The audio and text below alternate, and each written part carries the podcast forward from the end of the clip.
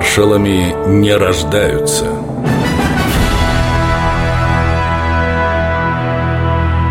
Александр Голованов В 1943 году его вызвали на дачу к Сталину. Когда он приехал, то очень удивился. Иосиф Виссарионович не встретил его на пороге, как всегда. Зато Голованов услышал гневный голос вождя – ты настоящая сволочь! Подлец! Маршал авиации в комнату зайти не побоялся.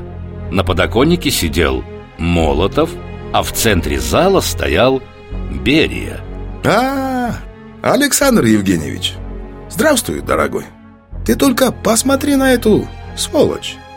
Сними очки, сними. Я сказал. Берия очки снял. Лицо у него было красное, растерянное. Смотри, видишь, змея. Вот почему он носит очки.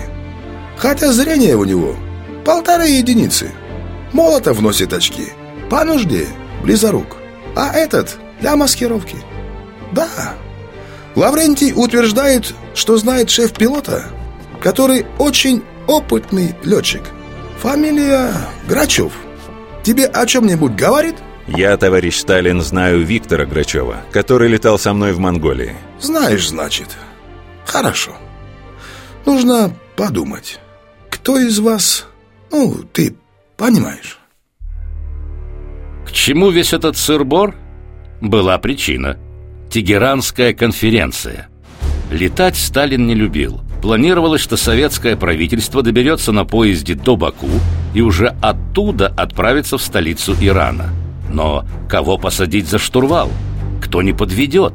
Непонятно. И вот тут начинается исторический анекдот. На аэродроме Сталина якобы встретил командующий ВВС Новиков.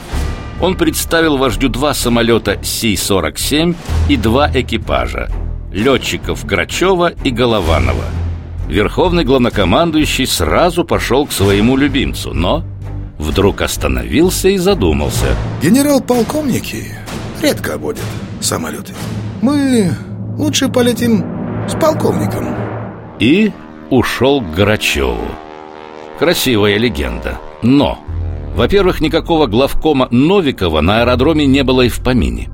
Об этом полете он вообще не знал. Секретность. А во-вторых, какого-то там генерал-полковника поблизости также не наблюдалось Голованов на тот момент уже носил звание маршала. Ни с кем никакого разговора на аэродроме Сталин не вел, ибо и вести-то его было незачем, так как все вопросы полета были решены еще в вагоне. А Верховный, как известно, никогда не занимался праздными разговорами. Сталин действительно полетел с Грачевым, а у меня в самолете расположились другие члены правительства.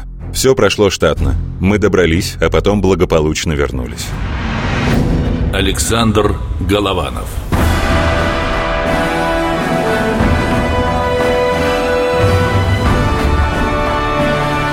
Маршалами не рождаются –